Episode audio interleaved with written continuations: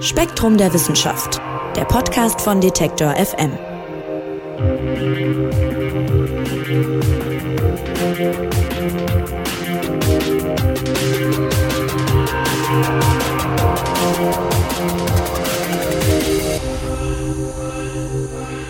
Hallo und herzlich willkommen zum neuen Spektrum Podcast von Detektor FM, aufgenommen hier im schönen Heidelberg in den Redaktionsräumen von Spektrum der Wissenschaft.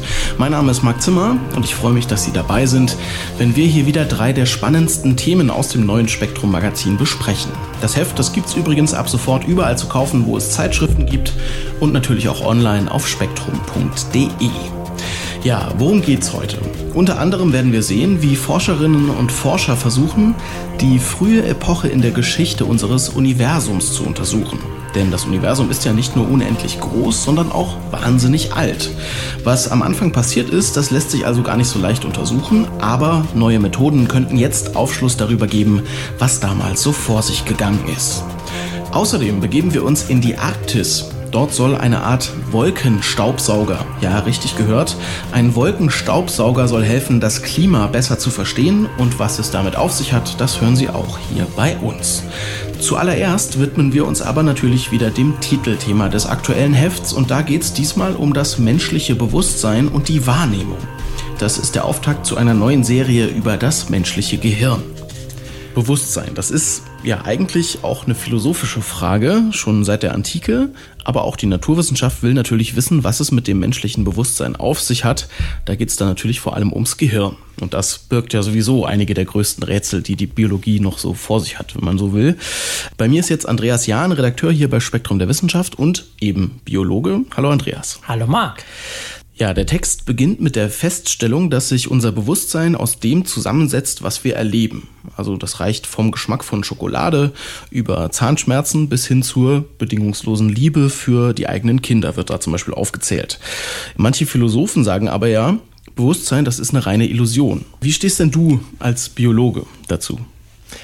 Also die ehrliche Antwort lautet, ich weiß es nicht. Also man muss sich jetzt mal überlegen, ja, du hast schon angefangen mit der Definition des Bewusstseins. Also als Bewusstsein ähm, bezeichnet man eben halt die Summe der bewusst erlebten Wahrnehmungen und Gefühle. Und da fängt es ja schon an. Also ich definiere etwas und bringe den Begriff wieder rein. Bewusste erlebte Wahrnehmungen und Gefühle man kann sich eben halt die Frage stellen, warum gibt es überhaupt Bewusstsein? Wie ist das in der Evolution entstanden? Und offensichtlich war es ähm, vorteilhaft, dass wir einen Bewusstseinsfilter in unserer Wahrnehmung eingebaut haben, dass wir eben halt bewusst etwas wahrnehmen, um eben halt dann zum Beispiel auf Gefahren zu reagieren. Jetzt ist es aber eben halt nicht so, dass diese bewusste Wahrnehmung unbedingt jetzt der Realität entspricht. Das kommt eben halt im zweiten Artikel, den wir ja auch in dieser Serie haben, von Anne Seth ja auch raus. Dass, also bewusste Wahrnehmung entspricht nicht der Realität. Das kann also durchaus sein, dass das Gehirn nur etwas vorgaukelt und somit also auch das Bewusstsein nur eine Illusion darstellt. Also die Welt ist jetzt nicht unbedingt ähm, dafür da, dass wir sie verstehen, sondern sie ist halt so, wie sie ist. Und unser Gehirn hat sich halt so entwickelt, dass wir damit am besten überleben können. Hm. Der Autor des Artikels, Christoph Koch heißt der, vom Allen Institute for äh, Brain Science in Seattle ist das. Äh, der sagt aber jetzt, äh, wir nehmen mal das Bewusstsein als gegeben hin, es existiert und jetzt will man herausfinden, wo es denn sitzt. Und dazu schaut man sich das Hirn an und sucht sogenannte NCCs. Was ist denn das? Ja, das sind die äh, Neuronal Correlates of Consciousness, also auf Deutsch die neurolaten Korrelate des Bewusstseins. Also wie du schon angemerkt hast, also man kann eben halt gucken, wo finden denn Spuren des Bewusstseins im Gehirn statt. Also Betonung liegt hier jetzt auf Korrelate. Also was kann ich mit Bewusstsein korrelieren? Denn mehr kann ein Naturwissenschaftler eben halt nicht machen. Und er kann eben halt dann schauen, wenn äh, bewusste Erlebnisse im Gehirn verarbeiten, wo passiert das? Und das sind eben halt diese neurolaten Korrelate des Bewusstseins. Hm, und zu welchem Ergebnis kommt man da? Also wo, äh, wo sitzt denn das Bewusstsein? Also so ganz genau kann man das natürlich nicht sagen. Also man kann eben halt schauen, wenn ähm, bestimmte Hirnbereiche ausfallen, was also zum Beispiel bei Schlaganfall oder sowas ähm, passieren kann, oder eben halt auch bei Operationen, wenn Chirurgen bestimmte Bereiche des Hirns wegnehmen, das hat man zum Beispiel früher bei Epilepsiepatienten gemacht, dann kann man ja mal gucken, was gibt es für Ausfälle. Und da hat man eben halt festgestellt, dass ähm, bei vielen Bereichen das überhaupt keinen Einfluss auf das Bewusstsein hat, aber bei anderen schon. Und das, das ist, ist dann im Grunde Ausschlussprinzip. Genau. Gut. Also wenn man es jetzt irgendwo eingrenzen würde auf irgendeine, irgendeinen Bereich da in unserem Kopf, wo, wo könnte man schon mal eine Klammer setzen? Da irgendwo muss es sein? Also letztendlich findet es natürlich in der Großhirnrinde statt, weil eben halt da ja auch unser Denken stattfindet. Das Kleinhirn ko ähm, kontrolliert eben halt Bewegungen und diese Bewegungen laufen unbewusst ähm, statt. Also jeder weiß, wenn er läuft oder Fahrrad fährt, dann muss man nicht drüber nachdenken.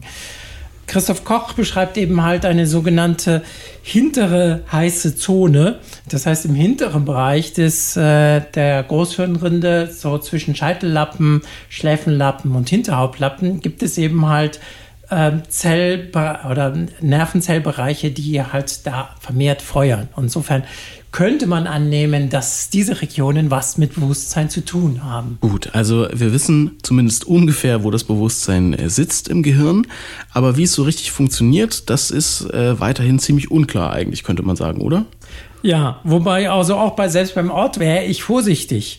Also klar, es gibt eben halt ähm, Hinweise darauf, ähm, dass es ähm, in diesen hinteren heißen Zonen, dass das was damit zu tun hat, aber ich würde jetzt auch nicht so weit gehen, das ist jetzt der Sitz des Bewusstseins. Also da ist noch vieles unklar. Ja, okay. Es könnte also auch sein, dass es gar keinen festen Ort hat, zum Beispiel. Ja. Mhm. Okay, dann kommen wir mal, wenn es sich nicht so ganz lokalisieren lässt, zu, vielleicht zur, zur Funktionsweise oder dem, was wir schon darüber wissen. Und äh, bei der Erforschung dessen äh, gibt es die sogenannte ZAP-and-Zip-Methode. Was äh, macht die denn? Ja, also vor dem Problem stehen ja Naturwissenschaftler, sie wollen ja etwas messen. Wie kann man Bewusstsein messen? Das ist natürlich erstmal eine schwierige Frage. Aber eben Forscher sind eben halt da auf eine Methode gekommen, also über einen elektromagnetischen Impuls, sozusagen einen Schlag, das ist dieses SEP. Und wenn man ja halt diesen ähm, Impuls setzt, also das macht man eben halt mit Magnetspulen, die man also direkt am Kopf ansetzt, löst das elektrische Wellen aus, die man wiederum mit dem EEG messen kann.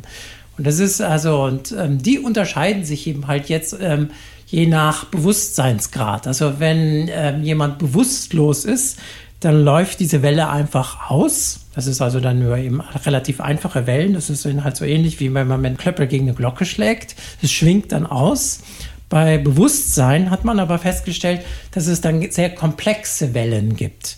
Und diese Komplexität, die muss man dann halt berechnen. Und dafür nimmt man sich eben halt ähm, die aus der Computertechnik, die bekannten äh, ZIP-Kompressionen. Also bei ZIP-Dateien werden ja eben halt Daten komprimiert. Und daraus kann man eben halt die Komplexität berechnen. Heraus kommt dann eben halt eine dimensionslose Zahl. Das ist dann der sogenannte Störungskomplexitätsindex. Und je höher dieser Wert, desto mehr ist wahrscheinlich Bewusstsein vorhanden. Das, also man misst äh, den Grad äh, des Bewusstseins, das gerade da ist, das gerade vorhanden ja. ist. Mhm. Also das Ganze hat natürlich einen praktischen Sinn, was, äh, warum die Forscher das machen. Also es ist einerseits, man kennt das ja von Wachkoma-Patienten, wo ja wirklich schwierig ähm, festzustellen ist, sind diese Patienten noch bei Bewusstsein oder sind sie es nicht? Und eine andere Geschichte ist ähm, zum Beispiel bei Operationen, wo man ja unter Narkose gesetzt wird. Und da kommt es tatsächlich auch schon mal vor, dass Leute wieder aufwachen und bei zu Bewusstsein kommen. Und da wäre es nämlich gut, wenn man ein Gerät hätte, was eben halt ähm, dieses Bewusstsein misst. Mhm. Das ist die Idee, die dahinter der, steht. Der praktische Nutzen sozusagen, ja. ja. Mhm. Okay. Jetzt habe ich gelesen, es gibt äh, zum Ursprung des Bewusstseins, du hast ja gesagt, es war evolutionär sinnvoll, dass das entsteht offenbar.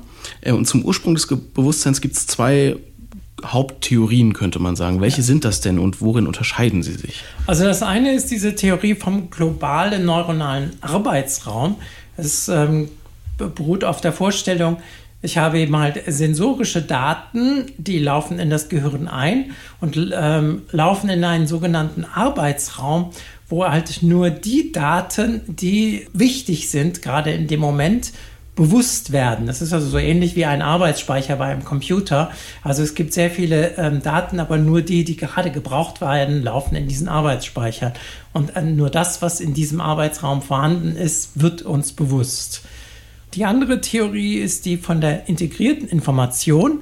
Die ähm, legt also den Fokus auf diese Integrationsleistung. Das heißt also, wir haben ganz viele Einzeleindrücke von den Sinnesorganen, die da zusammenfließen.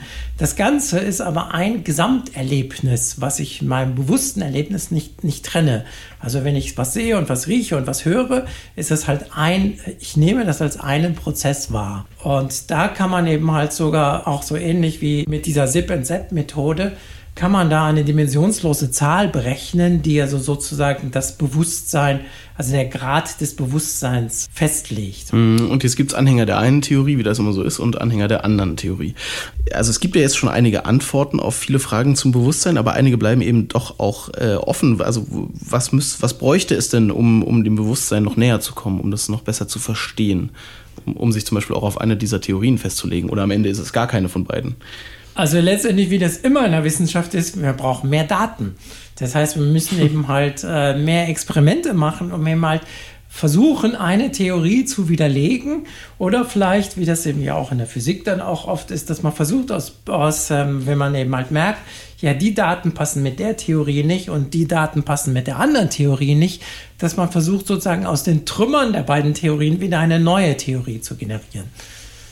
Aber so weit sind wir noch nicht. So weit sind wir noch nicht, okay. Aber wir haben gehört, äh, es gibt äh, Annäherungen an das, was Bewusstsein eben ist und was ja die Menschen schon seit Jahrtausenden beschäftigt. Diese Frage, was, was ist Bewusstsein? Äh, und ganz eng damit verknüpft, das hast du schon angeschnitten, ist auch die Wahrnehmung. Da gibt es äh, zum Titelthema dieser Ausgabe einen zweiten Text, da geht es verstärkt um die Wahrnehmung und auch um die Frage, was denn, was denn Wahrnehmung ist. Und da wird dieses Beispiel genannt, äh, was vor ein paar Jahren, ich weiß gar nicht mehr wann genau das war, das Internet praktisch äh, gesprengt hat. Dieses äh, Beispiel von dem Kleid, das die eine Hälfte der Menschheit gefühlt äh, blau und schwarz gesehen hat und für die anderen war es irgendwie weiß und golden, wenn ich das richtig erinnere. Mhm. Je nach Betrachter. Und das zeigt ja schon, was du vorhin gesagt hast, dass eben wir nicht die Realität so wahrnehmen, wie sie ist, sondern eben so, wie sie bei uns ankommt. Ja? Anderes Beispiel wäre vielleicht, weiß nicht, Leute nehmen bestimmte Umgebungen als bedrohlich wahr, während andere Leute da durchlaufen und das gar nicht so wahrnehmen, ne? je nachdem, was man vorher erlebt hat. Man kann das auch ganz einfach, also jeder kennt ja diese optischen Täuschungen, dass eben halt irgendwelche Linien eben halt je nachdem, wie sie gezeichnet sind, kürzer oder länger erscheinen. Oder ein schönes Beispiel ist auch, wenn, wenn du in den Flughafen gehst und die Anzeigentafel, da gibt es immer so diese Lichtpunkte, die hin und her springen. Jeder weiß, das sind zwei Lampen, die nur abwechselnd an und ausgehen. Aber kein Mensch kann sich dem entziehen und, und sieht so, als ob es ein Lichtpunkt ist, der hin und her springt. Obwohl er natürlich nicht springt. Das heißt also, hier sieht man nicht die Realität. Obwohl ich es weiß, kann ich mich dem nicht entziehen. Und das kommt natürlich auch wieder hier, wenn man jetzt evolutionär denkt, ist es natürlich sinnvoll anzunehmen, wenn irgendetwas auftaucht und verschwindet dann wieder und taucht an einer anderen Stelle auch auf. Ja, dann war das wahrscheinlich der Säbelzahntiger, der hinter dem Baum gelaufen ist. Und es wäre dann sinnvoll, dass ich den besonders wahrnehme. Das ist jetzt der zweite Punkt. Die Aufmerksamkeit wird natürlich auf solche Bewegungen auch gezogen. Klar. Und bei wem mhm. das nicht äh, passiert ist, der wurde halt gefressen. Ja, und äh, das Thema Wahrnehmung hat auch wieder sehr viel mit Philosophie auch zu tun oder auch äh, Soziologie. Ähm, Konstruktivismus zum Beispiel ist ja so ein bisschen die Idee, dass ja wir Realität eher konstruieren, als dass wir sie objektiv wahrnehmen. Äh, das hängt ja auch, auch sehr stark damit zusammen. Und jetzt geht das äh, so weit, dass äh, hier in dem Text Wahrnehmung als kontrollierte Halluzination bezeichnet wird. Da musst du mal erklären. Ja, also Herkömmlich hat man ja das so betrachtet, dass ähm, die Wahrnehmung ist sozusagen ein Fenster zur Realität. Das heißt, die Signale fließen eben halt von unten nach oben, von den Sinnesorganen ins Gehirn und da wird dann die Wahrnehmung, die bewusste Wahrnehmung erzeugt. Jetzt gehen aber Forscher davon aus, dass es halt umgekehrt läuft. Das Gehirn stellt erstmal eine Hypothese auf von der Welt da draußen und ähm, konstruiert also diese, diese Welt da draußen im Kopf. Das heißt, es ist eine Halluzination. Und ähm, guckt erst dann, was kommen denn für Signale von den Sinnesorganen. Und wenn es da eben halt einen Vorhersagefehler gibt, das heißt also, wenn die Prognose nicht mit den Signalen der Sinnesorgane übereinstimmt, dann äh, korrigiert das Gehirn die Wahrnehmung und deswegen eine kontrollierte Halluzination. Mhm. Oder, oder verändert sie auch manchmal nicht. Das wäre so der Fall, wenn etwas in die Schublade reinpasst, die man schon im Kopf hat. Genau. Von der Situation. Mhm. Äh, und der Autor, Angel Seth heißt der, ist ein Kognitions- und Computerwissenschaftler von der University of Sussex. Äh, der arbeitet an etwas, das er das irreale Zimmer nennt. Was ist das denn? Ja, also man möchte ja gerne eben halt solche ähm, Halluzinationen auch im Labor testen. Und da haben sie sich eben halt mit virtueller Realität ein schönes Experiment ausgedacht. Das heißt, die Probanden bekommen eine, setzen sich in einen Raum und bekommen dann eine VR-Brille ähm, aufgesetzt. Und in dieser Brille sehen sie genau den gleichen Raum ähm, in dem sie auch sitzen. Da passiert erstmal noch gar nichts. Dann aber wird heimlich ähm, in diesem Film, den die Menschen da sehen, was verändert.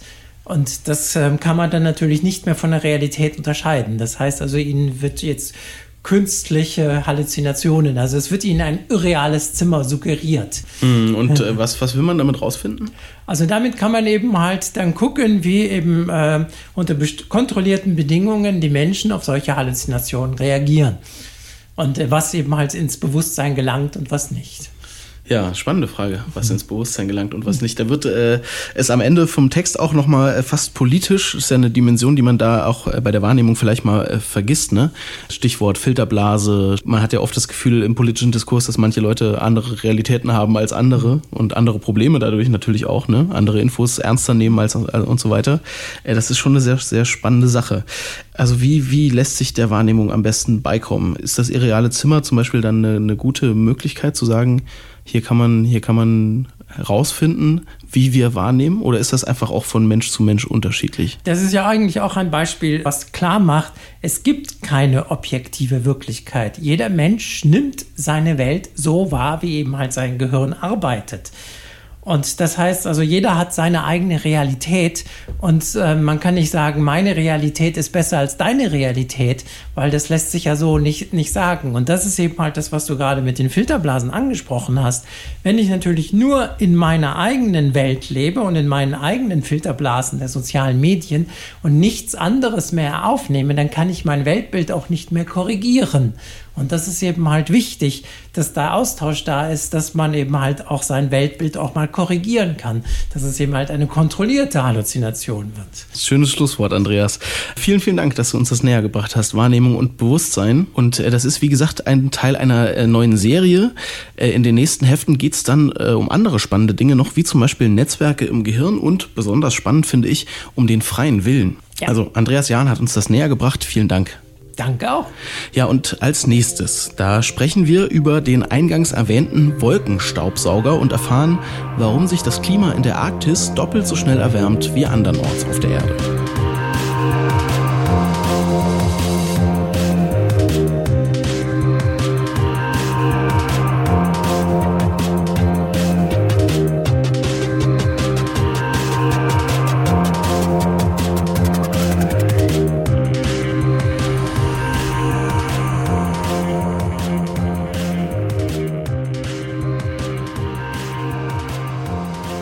Staubsauger für die Wolken, da hat man irgendwie gleich ein Bild im Kopf äh, von so einer riesigen Maschine, die weiße, dicke Wolken einsaugt.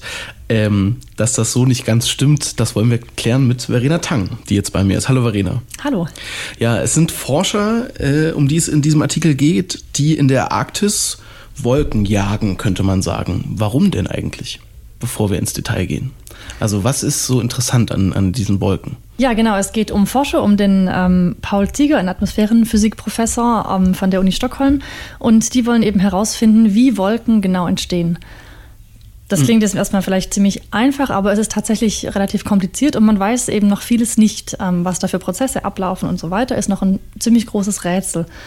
Und man weiß nicht nur wenig darüber, wie sie entstehen. Man weiß auch ähm, vieles noch nicht über die Wirkungsweise von ihnen. Also manchmal kühlen Wolken die Atmosphäre ab, manchmal wärmen sie sie auf, je nach Bedingungen. Da gibt es viele verschiedene Faktoren, die damit reinspielen und ähm, ja, das ähm, wollen die erforschen.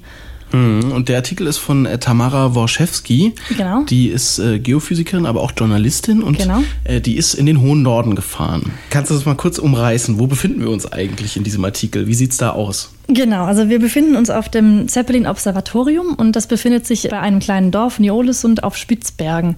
Äh, bei 87 Grad Nord ist also so ziemlich das nördlichste, was es an Forschungsstationen so gibt. Und da betreiben verschiedene Forschungseinrichtungen ähm, verschiedene Messgeräte. Es sind vor allem Überwachung der Atmosphäre, was weiß ich, CO2-Gehalt, Luftverschmutzung, ähm, Ozongehalt und so weiter. Und eben auch dann diese Wolkenforscher, die haben da auch ihre Geräte. Mhm, und du hast gerade gesagt, es ist äh, noch gar nicht ganz klar, äh, wie Wolken immer wirken. Also können kühlen, können auch äh, eine Wärmedecke sein sozusagen. Mhm. Insofern ist äh, das, was die da machen, im weitesten Sinne auch Klimaforschung. Ja? Also das, genau. was ist das Ziel? Genau, Ziel ist es, verschiedenste Prozesse zur Entstehung von Wolken eben besser zu verstehen. Ähm, denn es ist momentan einfach auch schwierig, die Wolken in den Klimamodellen richtig zu berücksichtigen, weil man eben so viele Unsicherheiten hat. Und dementsprechend dient die Forschung dazu, unsere Klimamodelle zu verbessern. Okay, also, also ein Faktor, warum Klimamodelle sich unterscheiden, es gibt ja viele verschiedene, ne? Mhm. könnten zum Beispiel Wolken sein, weil man genau. nicht genau, genau erklären kann, was da passiert. Genau, manchmal mhm. werden die auch gar nicht berücksichtigt, weil man eben nicht weiß, ähm, welchen Einfluss sie haben. Und warum macht man das jetzt gerade in der Arktis und nicht zum Beispiel hier bei uns in Deutschland? Gibt es ja auch Wolken. Ja, ähm, hier gibt es sehr, sehr, viele Wolken und ähm, in der Arktis findet diese Forschung aber statt, weil es da eben sehr wenig Luftverschmutzung gibt und deswegen man natürlich diese ganzen Bedingungen unverfälscht studieren kann. Ah ja. Und jetzt stand da in dem Artikel drin, das fand ich wahnsinnig bemerkenswert. Äh, so viel zum Grund, warum die das da oben machen im hohen mhm. Norden. Die Arktis erwärmt sich wohl doppelt so schnell wie der Rest der Welt? Ja, das stimmt. Die Arktis erwärmt sich doppelt so schnell wie zum Beispiel unsere mittleren Breiten. Also die ähm, ist die Region der Erde, die am schnellsten wärmer wird. Und ähm, da gibt es verschiedene Theorien und verschiedene Faktoren. Und ähm, man hat es aber auch noch nicht so ganz komplett verstanden, warum es denn so ist. Und ähm, eine große Rolle spielen vermutlich eben auch die Wolken. Wie ich vorhin schon gesagt habe, ist, Wolken können zum Beispiel Sonnenlicht reflektieren, das eben auf sie drauf scheint und dadurch kühlen sie die Atmosphäre, wenn sie das eben zurück in den Weltraum strahlen. Aber jetzt zum Beispiel im arktischen Winter scheint überhaupt keine Sonne und diese ganzen Wolken die da sind, die wirken dann wie so eine Wärmedecke. Jetzt habe ich eingangs gesagt, ein Staubsauger für Wolken. Mhm. Das stimmt aber nicht ganz. Es geht eigentlich äh, viel mehr um den Staub wirklich auch. Also es geht um Nanopartikel genau. und um Feinstaub, der da eingesaugt wird. Was genau ist denn eigentlich Feinstaub? Ist so ein Wort, was man ständig hört, aber ehrlich gesagt weiß ich gar nicht genau, was drinsteckt. Ja, es können verschiedene Sachen sein. Also man hat eben verschiedene kleinste Teilchen in der Luft, Aerosole oder eben auch Feinstaub. Das können jetzt ganz natürliche Dinge sein, zum Beispiel Meersalz oder Pollen oder solche Sachen. Genau, irgendwelche Bakterien. Können aber natürlich auch menschengemachte sein, die durch den Menschen eingetragen werden, zum Beispiel Ruß, also das, was wir so in den Städten als Feinstaubproblem eben haben und ähm, verschiedene andere Substanzen auch. Und von diesen Aerosolpartikeln gibt es eben größere und kleinere. Und bisher dachte man eben, dass die ganz kleinen, also die nur Nanometer großen, die Nanopartikelchen, gar nicht zur Wolkenbildung beitragen. Und das ist aber doch so. Genau also wir stellen uns das nochmal vor. Man wusste schon, äh, Feinstaub, größerer Feinstaub, der trägt irgendwie zur Wolkenbildung bei, weil sich da was Wasser dran bindet, oder? Genau, also um eine, damit eine Wolke entsteht, braucht man erstmal so eine Art Kondensationskeim, wie das die ähm, Wissenschaftler nennen. Das heißt, ich brauche irgendein kleines Partikelchen, an dem Wasserdampf kondensieren kann.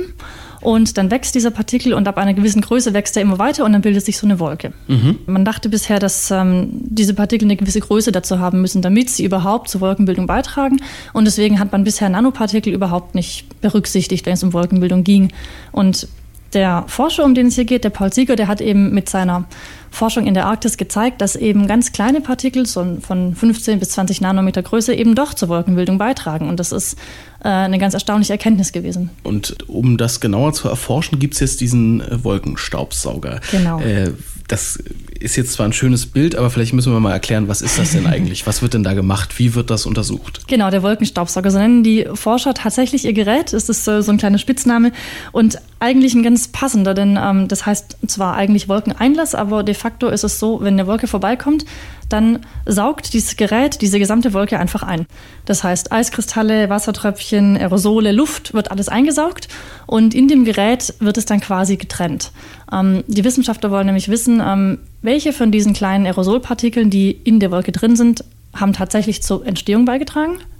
Das heißt, diejenigen haben irgendwie Wasser angelagert und welche nicht. Also welche sind einfach so mit dabei, haben aber nicht es zur Entstehung beigetragen. Hm, welche und schwimmen da einfach so mit? Genau, sozusagen. welche sind einfach mhm. so mit drin. Da haben sie sich ein ganz ausgeklügeltes System ähm, ausgedacht und die trennen quasi in diesem Wolkeneinlass dann die Partikel nach aktiviert, also mit Wasser oder Eis, oder eben nicht aktiviert. in quasi verschiedene Kammern, so kann man sich das vielleicht vorstellen. Und dann können sie eben gezielt diejenigen untersuchen, die tatsächlich ähm, an der Wolkenbildung beteiligt waren. Und das ist ganz neu, dass man eben gucken kann, wo sind wirklich die aktivierten Partikel, die kann ich dann untersuchen, denn wir wollen ja mehr darüber hinausfinden, was sind das äh, für Teilchen, wie groß sind die, wie sind die beschaffen etc. Und den Rest ähm, kann man eben getrennt untersuchen. Ja, das klingt ja so ein bisschen so, wie ich mir äh, so ein, in einer Fabrik irgendwie vorstelle, wie Sachen getrennt werden auf so einem Förderband. Da wird was rausgepustet, was mhm. leicht genug ist, sozusagen, und dann wird, werden Bestandteile irgendwie aufgetrennt. Ist es, ist es so ein ähnliches? Ja, Prinzip? so ähnlich. Das ist quasi so eine Art äh, Gegenstrom, der da ist und die Teilchen, die eben ähm, schwer genug sind, das heißt diejenigen, die irgendwie Wasser angelagert haben oder Eiskristalle, die sind schwer genug und können da durchfliegen weiter in den Probenraum oder wie auch immer und der Rest der Teilchen, die eben zu leicht sind, die werden abgelenkt.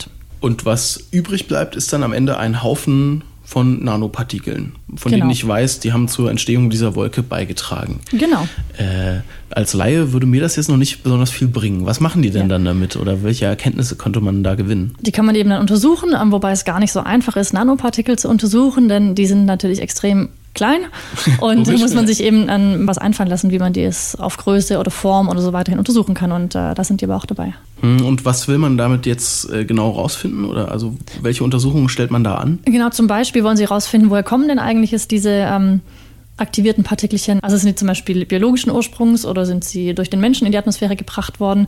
Also da haben sie eben ein neues, eine Art von Messgerät, wo sie eben Fluoreszenz und Form genau untersuchen wollen und dann eben gucken, sind das jetzt biogene Aerosolpartikel oder eher Anthropogene. Damit könnte man dann auch wieder sehen, der von uns verursachte Feinstaub äh, sorgt hier dafür, dass sich die Wolken irgendwie bilden. Genau, es wäre auch interessant zu wissen, ja, ähm, gibt es mehr Wolken durch den von Menschen verursachten Feinstaub oder nicht? Oder genau, woher kommen die Wolken, die da in der Arktis sind? Okay, und insgesamt soll dieser Wolkenstaubsauger also herausfinden, äh, wie genau Wolken entstehen und damit Klimamodelle besser machen. Also damit wir mhm. besser voraussagen können. Ja wie zum Beispiel unser Klima in 50 Jahren aussehen wird. Zum Beispiel, genau. Zum Beispiel. Okay, alles klar. Äh, vielen Dank, Verena. Äh, Gerne. Fürs Näherbringen. Äh, soweit zum Klima und der Arktis. Und äh, unser nächstes Thema, das führt uns ganz, ganz weit zurück in der Geschichte unseres Universums. Und zwar zu einer ganz besonderen Strahlung, von der sich die Wissenschaft neue Erkenntnisse erhofft.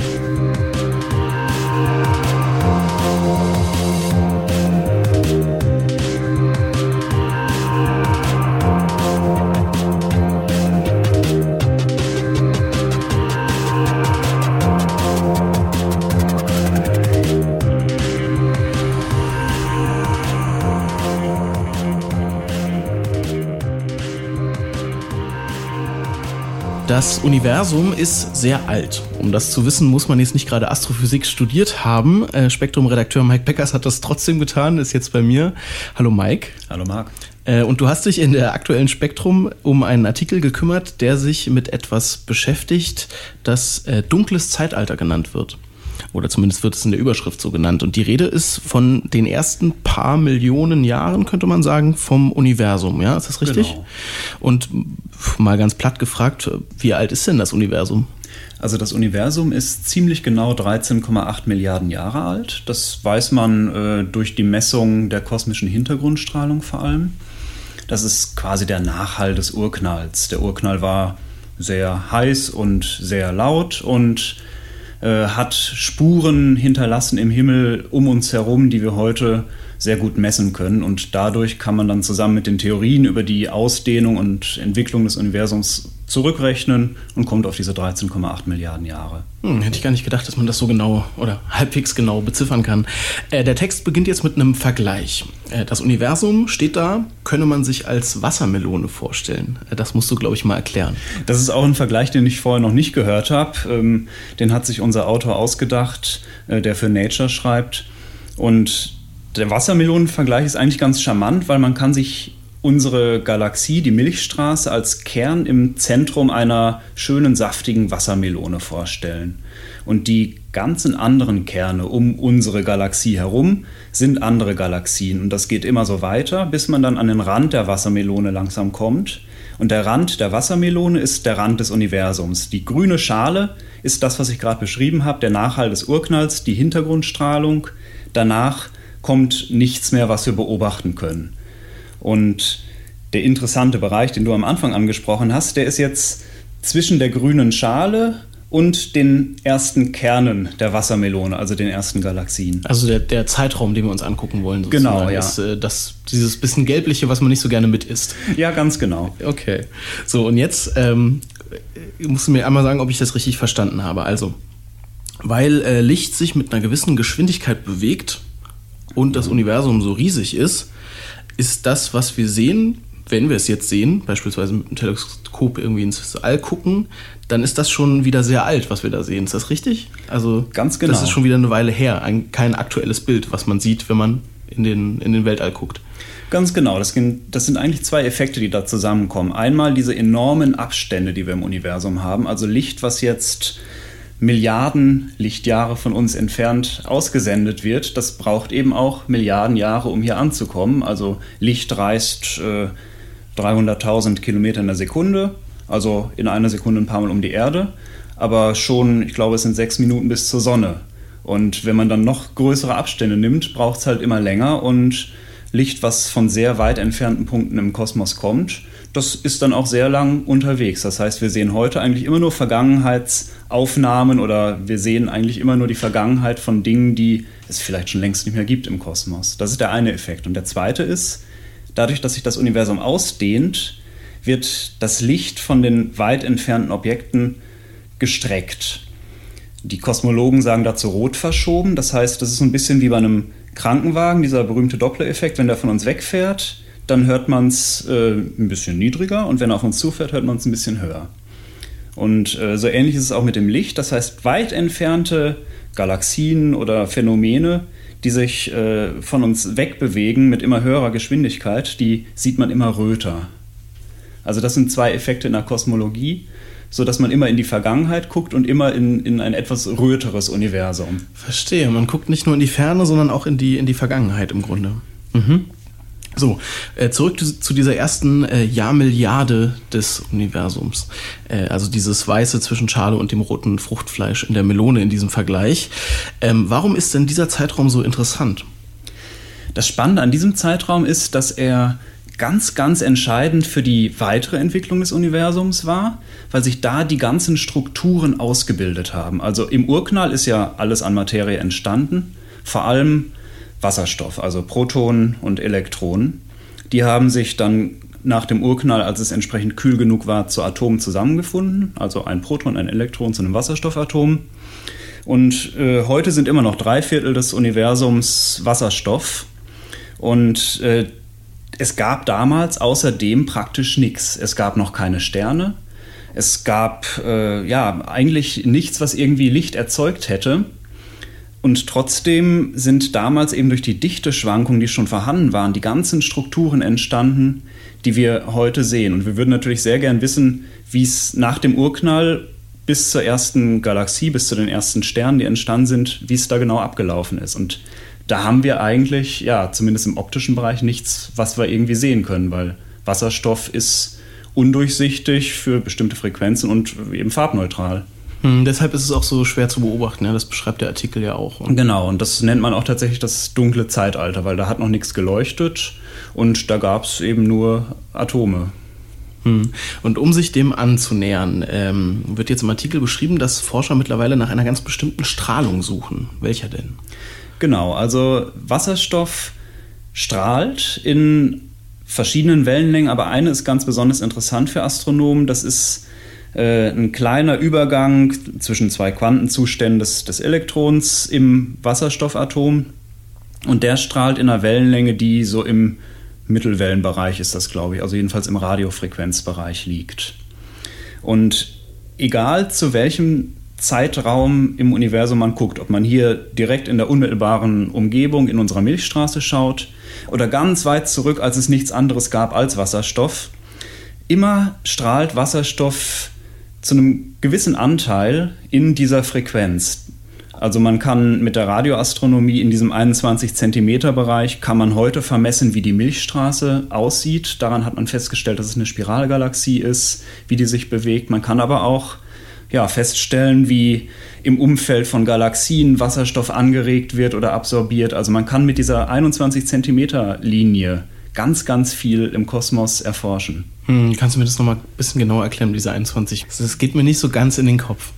Also es ist ein äh, Übergang in einem äh, Wasserstoffatom wo das Elektron zwischen zwei Quantenzuständen wechseln kann. Dazu kann man es anregen, so ein bisschen wie, wie bei Fluoreszenz in einer, in einer Schwarzlichtdisco. Da, da hast du UV-Licht und strahlst auf irgendwas drauf und das leuchtet dann anschließend. So ein bisschen ist es auch beim Wasserstoff. Also wenn du Wasserstoff in dem Umfeld von einem Stern oder einer Galaxie hast, die UV-Licht ausstrahlt, dann kann dieser Quantenübergang angeregt werden und dann äh, sendet das Wasserstoffatom diese 21 cm Wellenlängenlinie aus. Und Ach ja, okay. Je nachdem. Das ist also das Signal, was praktisch ausgesandt wird. Genau, das ist die, die charakteristische Wellenlänge des Wasserstoffs. Aber ich hatte es ja schon erwähnt, es wird mit der Zeit rot verschoben. Das heißt, diese 21 Zentimeter, die sehen wir jetzt hier in der Milchstraße, in der unmittelbaren Umgebung. Aber wenn wir zu früheren Epochen des Universums gehen, dann sind diese 21 Zentimeter gestreckt auf 40, 50, 60 Zentimeter, auf 1 Meter, auf 20 Meter, je nachdem, wie weit wir zurückgehen. Und wenn wir in diese dunkle Epoche des Universums zurückgehen wollen, dann reden wir tatsächlich über den Meterbereich und aufwärts. Also dann sind das ganz, ganz große Wellenlängen die damals eben diesen 21 Zentimetern entsprochen haben. Und deswegen kann man auch genau sagen, wenn wir jetzt äh, eine, Wasserstofflinie messen, die, die so und so viel Meter Wellenlänge hat, dann weiß man ganz genau, zu welchem Zeitpunkt im Universum ist die eigentlich entstanden, weil jede Wellenlänge entspricht einer ganz bestimmten Phase im Universum. Das heißt, an der Wellenlänge des Wasserstoffs kann man sehen, wie alt der äh, Wasserstoff damals. Der Wasserstoff war. damals, äh, okay. Genau. Mhm. Damit versucht man bestimmte Sachen zu datieren, im Grunde im, im Weltall, ja? Genau. Ja. Und wie kann man denn diese Strahlung messen? Es muss ja wahnsinnig schwach sein, wenn ich, also wenn ich mir jetzt so einen Wasserstoff irgendwo im Weltall vorstelle, den wir hier messen wollen. Das ist total schwach, ja. Und das ist auch eine große Herausforderung für die Radioastronomie, also die, das Fachgebiet, mit dem sich, äh, wo sich die Astronomen mit Radiostrahlung befassen. Der Name sagt, das ist das, was unser Radio in der Küche an Strahlung benutzt. Das ist äh, ein, ein Wellenlängenbereich, der in der Zivilisation enorm stark benutzt wird und wir haben ein riesiges Grundrauschen um uns herum an Radiowellen. Das heißt, überall kommt von allen Richtungen ganz intensive Strahlung in diesem Wellenlängenbereich und das Signal von Wasserstoff, der kurz nach dem Urknall entstanden ist, oder auch nur der in der Milchstraße entstanden ist, der dieses Signal, das kommt ganz, ganz schwach an. Und um das überhaupt unter dieser Kakophonie von anderen Frequenzen rausfiltern zu können, muss man schon eine sehr, sehr ruhige Umgebung schaffen. Und deswegen gehen Radioastronomen gern in die Wüste, ins australische Outback, äh, in die Antarktis, also weit entfernte Orte, wo nicht viel Zivilisation drumherum ist und da kann man dann, wenn man ganz viel an seinen Geräten feintuned und Hightech-Verstärker einbaut und ganz viel Magie macht, kann man die kosmische Radiostrahlung rausfiltern. Also einige Astronomen wollen sogar auf die Rückseite des Mondes gehen, weil der immer schön von uns abgeschattet ist und da keine Radiostrahlung hinkommt. Also die haben echt hehre Pläne, um, um überhaupt was messen zu können. Ja, Wahnsinn. Und äh, an welchem, in welchem Stadium befinden wir uns da? Also gibt es diese Radioobservatorien, heißt es dann, ne? habe ich gelesen? Äh, gibt, das gibt es schon, sagst du. Also. Das gibt es. Äh, es gibt sehr viele. Ähm, es gibt auch riesige Schüsseln, äh, die man auch in bestimmte Richtungen des Himmels ausrichten kann. Also für die 21 Zentimeter Linie, wie sie so um uns herum ist, äh, gibt es schon recht gute Teleskope.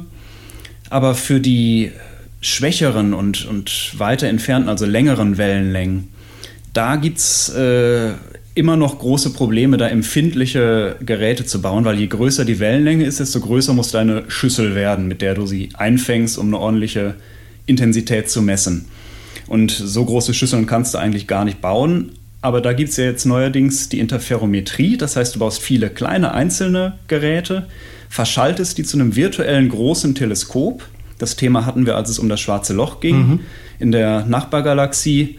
Ähm, da baut man einfach, äh, naja, einfach. Man baut sehr viele Teleskope und eine Verbindung zwischen denen schafft es dann, ein sehr, sehr großes virtuelles Teleskop zu erzeugen. Und das ist noch in der Radioastronomie ja gerade im Aufschwung, weil eben jetzt, jetzt ist die Elektronik da, jetzt sind die Computer da und jetzt sind die Milliarden da, mit denen das finanziert wird. Und so im, im Lauf dieses Jahrzehnts entsteht beispielsweise in Südafrika und ähm, Australien ist es, glaube ich, äh, ein großes Radioteleskopprojekt. Also im Moment ist das eine, äh, dieses, dieses ganze Feld ist in der Blüte gerade. In der Blüte, ja, okay. Und dann heißt es, wir werden im nächsten Jahrzehnt, das ist so der Zeitraum, den du gerade gesagt hast, äh, neue Bilder aus den, der ersten Milliarde Jahre unseres Universums bekommen. Das ist die Hoffnung, dass es dieses Wasserstoffsignal uns eben eine, eine, Struktur liefert, richtig schön dreidimensional von dem Universum, wie es damals ausgesehen hat und wie ja damals die ersten Galaxien, die ersten Sterne entstanden sind. Und das ist ein ganz faszinierender Bereich, weil da sich das Universum sehr schnell ausgedehnt hat, war es sehr früh noch relativ klein. Das heißt, wenn wir in diesen frühen Bereich reingucken können, dann haben wir ein riesen Volumen des heutigen Weltalls schon untersucht. Also 70, äh, 80 Prozent des, des Weltalls können wir beobachten, indem wir einfach nur in diesen frühen Bereich reinschauen, mhm. weil der damals noch klein genug war, dass, dass wir da in einem kleinen Volumen sehr, sehr viel sehen was konkret für Erkenntnisse könnte das denn bringen oder worüber könnte äh, das Erkenntnisse bringen, wenn wir uns das anschauen können? Also eins der größten Rätsel in der Astronomie ist ja immer noch die Natur der dunklen Materie. Also die unsichtbare Materie überall um uns herum, die auch viel mehr ist als die normale Materie, wie die sich verteilt oder woraus sie überhaupt besteht, das weiß man immer noch nicht. Und im frühen Universum ist der Einfluss der dunklen Materie ganz besonders entscheidend. Und die Hoffnung der Radioastronomen ist, dass über dieses Signal man auch sehr viel darüber erfährt, wie die dunkle Materie mit dem Wasserstoff damals wechselgewirkt hat, ähm, wie viel es von ihr gab, vielleicht auch woraus sie besteht. Aber jedenfalls kann man beispielsweise die dunkle Materie in diesem frühen Universum auf ganz andere Arten untersuchen. Aber auch, äh, wann gab es die ersten schwarzen Löcher, wie groß waren die, was für einen Einfluss hatten die auf die normale Materie drumherum, wann gab es die ersten Sterne und äh, die ersten Galaxien, also die ganze Bildung von all den Strukturen, die heute so spannend sind und die den Nachthimmel erhellen, die hat damals ihren Anstoß genommen. Und das ist jetzt die Chance für die Astronomie, das erstmals richtig zu untersuchen. Hm, und ganz, ganz grundlegende Fragen eigentlich zu beantworten ja. zum Universum. Ja, vielen Dank, Mike, fürs Näherbringen dieser aktuellen Forschung zu den, hm, könnte man schon sagen, Ursprüngen unseres Universums. Sehr gern. Und äh, anders als das Universum sind wir damit am Ende angelangt. Das äh, war der Spektrum-Podcast. Ich sage vielen Dank fürs Zuhören. Schalten Sie gern auch kommenden Monat wieder ein. Das aktuelle Spektrum-Magazin, das gibt ab sofort überall zu kaufen, wo es Zeitschriften gibt und natürlich auch online. Und online, da finden Sie auch viele weitere spannende Wissenschaftsthemen, sowohl bei Detektor FM als auch auf spektrum.de. Mein Name ist Marc Zimmer und ich sage Tschüss, machen Sie es gut. Spektrum der Wissenschaft, der Podcast von Detektor FM.